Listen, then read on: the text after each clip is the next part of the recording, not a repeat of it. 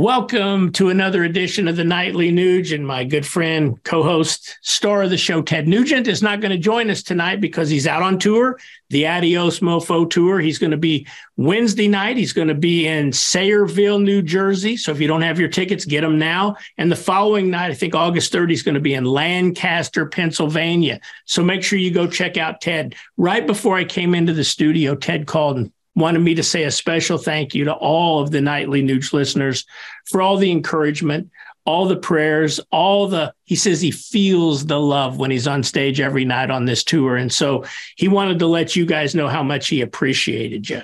And so tonight we're going to do a best of Ted Nugent. Um, and the best of is going to be Ted talking about the song Fred Bear, um, how it came into his brain, how he wrote it, what was going on, and how much life that song has taken like on all of its own going forward. And it made me think about just how important the spirituality of hunting really means to us that live the hunting lifestyle. And that's why last Friday, when the Biden administration came out and announced that they were going to do away with all the funding for anything hunting or shooting related in public schools, think about that. They're going to defund after school archery, after school trap shooting, um, hunter education in all public schools because they want to make school a safer environment. Yet they're still going to fund trans storytelling hour at the library. They're still going to fund men participating in women's sports in, in school. They're still going to allow men to go into women's bathrooms and locker rooms. And all the while, when they're defunding the hunting and the fishing and the shooting sports out of uh, public school, they've already taken God out of the schools. They've already taken uh, Votech out of the schools. They don't want anything or anybody to be self sufficient, self reliant. They want to develop the next generation of people that say, give me, give me, give me. And to perpetuate that, they're taking away all the good things in school. And oh, by the way, what did they do to the people that are already past that school age? Oh, hey, by the way, we're going to give you your college for free. All part of the plan. And by the way, I'm never going to be eating the synthetic meat that Bill Gates is pushing. I'm going to continue to hunt. And Hunter Nation, the group that I founded and the current president of, we're going to push back against the Biden administration and we're going to fight to get that funding back in the public schools because it's just wrong. And I'm going to continue to, to lead the crusade to make sure that young people learn the perfect things in life those traditional values God, family, country, the Constitution, and certainly the hunting and shooting disciplines. I'd ask you to join me and Ted at hunternation.org. Join the fight with us. If you haven't figured it out now, hunters, you can no longer sit on your own porch and stay out of this fight because they're coming right after you and they're starting with your children. HunterNation.org, join Hunter Nation and the fight now.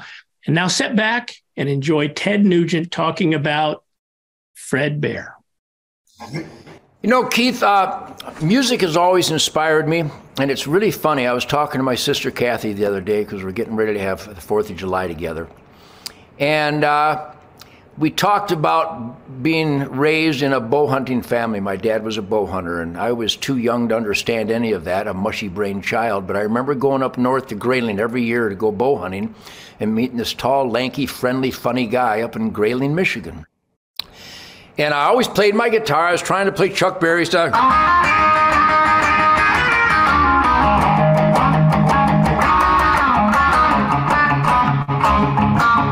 And then I would shoot my bow and arrow every day.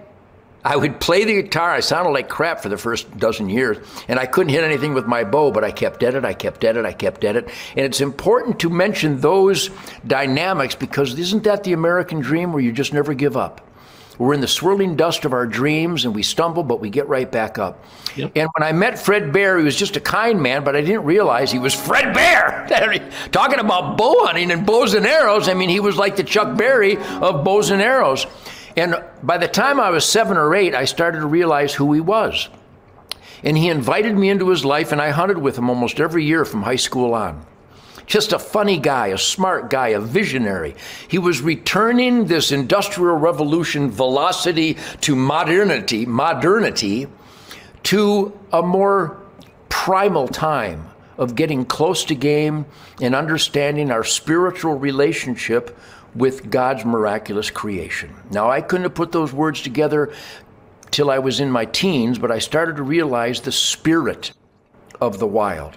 Yes. And so our last hunt together in October of 1987, it's so emotional. He was in, he had an oxygen tank. And we walked down the lanes together. Everybody else was bow hunting.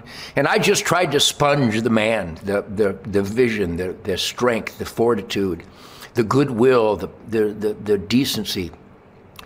And he thanked me for promoting bow hunting in a world of rock and roll that was anti hunting, animal rights insanity. And he said he watched my interviews, and everywhere he went, people asked him about Ted Nugent because I have a big mouth and I saw the animal rights people infiltrating the media, so I'd fight back. I wouldn't just, well, I'm not going to get involved. No, I'm going to get involved. And I fought back, and Fred thanked me. So that next uh, April, he died. God damn it.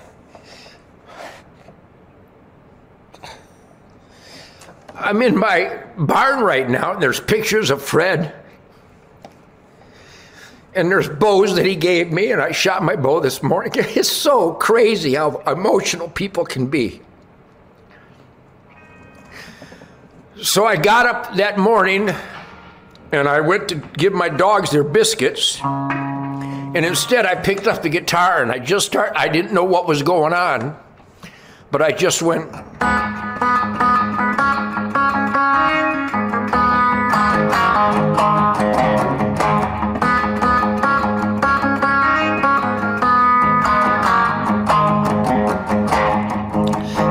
Was, back in the wild again. And I felt right at home, where I belong. And it just flowed like right now, the tears would not stop. And my mom had just died. And because the bow hunting life was such a powerful family force, and Fred Bear was such a powerful force in that family of bow hunting. And it brought me such joy, such fulfillment, such deep spiritual gratification that I was doing good in God's work. And the song happened, and Shemane held me. I kept singing. I didn't write anything, I didn't have paper and pencil. I had no idea I was going to make those chord changes. And I called Michael Lutz, my bass player from Brownsville Station, and Gunnar Ross, God rest his soul, just passed away a couple years ago. And I said, Something's happening. We have to get in the studio. And we got in the studio, and take one, I showed the guys the song. I made I just flooding tears, Keith. I couldn't stop them. And Gunnar didn't know who Fred Bear was, and Michael had heard of him, but didn't know how important he was. And we recorded it, and I just made a quick a Pearl Sound over in Canton, Michigan. I just made a couple cassettes for Henrietta, his widow, and a couple of my buddies, Claude Pollington, some Fred Bear guys. Yeah. And we did it in a couple hours. So it wasn't a production. We didn't get the EQ. We didn't take take time. Just was so organic, so pure love and hurt and heartbreak, but positive, knowing that I had that time with Fred. And somebody snuck it to Doug Podell on WRIF radio, the number one rock station in Michigan, the whole Midwest. And, and Doug said, Oh, a song, Fred the Bear. No, it's not Fred the Bear. It's Fred Bear, it's a guy. but the music is so powerful because it was so honest and so pure and unfiltered and, and, and ferocious and, and unplanned, a, a martial arts musical passionate moment. And since that day, there's not a pickup truck in America that doesn't have that song, and the families that have communicated, millions of families have communicated what the song means to them, how it bonds their families, how it re- reunites their families, how they play it at the at the funeral of a loved one. On opening day in every camp in Michigan, Wisconsin, Pennsylvania, all across this country. And I know Stranglehold is powerful and Wang Dang Sweet Poontang is clearly the number one love song in the world. So my music has power, but nothing comes close to Fred Bear. When we play that song live, let, let me summarize it thusly.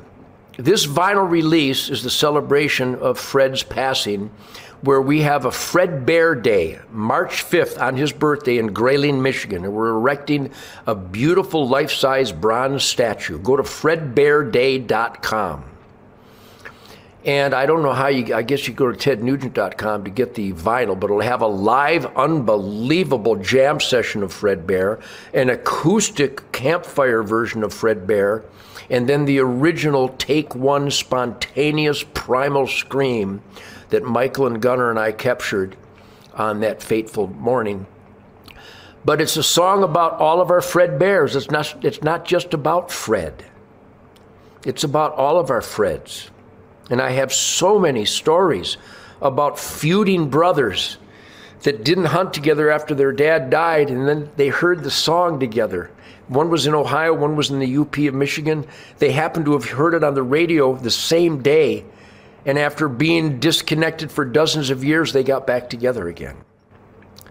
Because their dad was their Fred Bear, and your dad was your Fred Bear. That's right. So it's um I'm so lucky to be so emotional. I mean, I can be the craziest, most fire-breathing maniac in the world, and I can be as pure as God intended for our love and admiration for our lost brothers and family. And that's what the Fred Bear song means. And what we captured that day, we studied that version, and I've learned to play it lick for lick because it was spontaneous and nobody prepared anything. I had to go back and learn it. And I just sang the words, I didn't write them down. It's as pure as a musical moment could ever be. And from my family to all those families out there that have made this such a powerful, earth moving piece of music, we are Fred Bear Blood Brothers. Very powerful, Ted. Please go to tednugent.com and you can get that vinyl CD signed. There's all kinds of other great stuff on the website. Ted, very, very powerful. I thank you personally for the song because you are right. My father was my Fred Bear, and um, I know it means a lot to a lot of people out there. Now, as promised, when we get together tomorrow, we're going to go back and we're going to tie this whole week together. We're going to talk about how we can solve the negativity and focus on the positivity of what Fred Bear meant to the outdoor world. And we're going to do that tomorrow. We're going to talk about Hunter Nation right here on the weekend edition of the Nightly Nuge. Ted, take care, buddy. In the wind, he's still alive.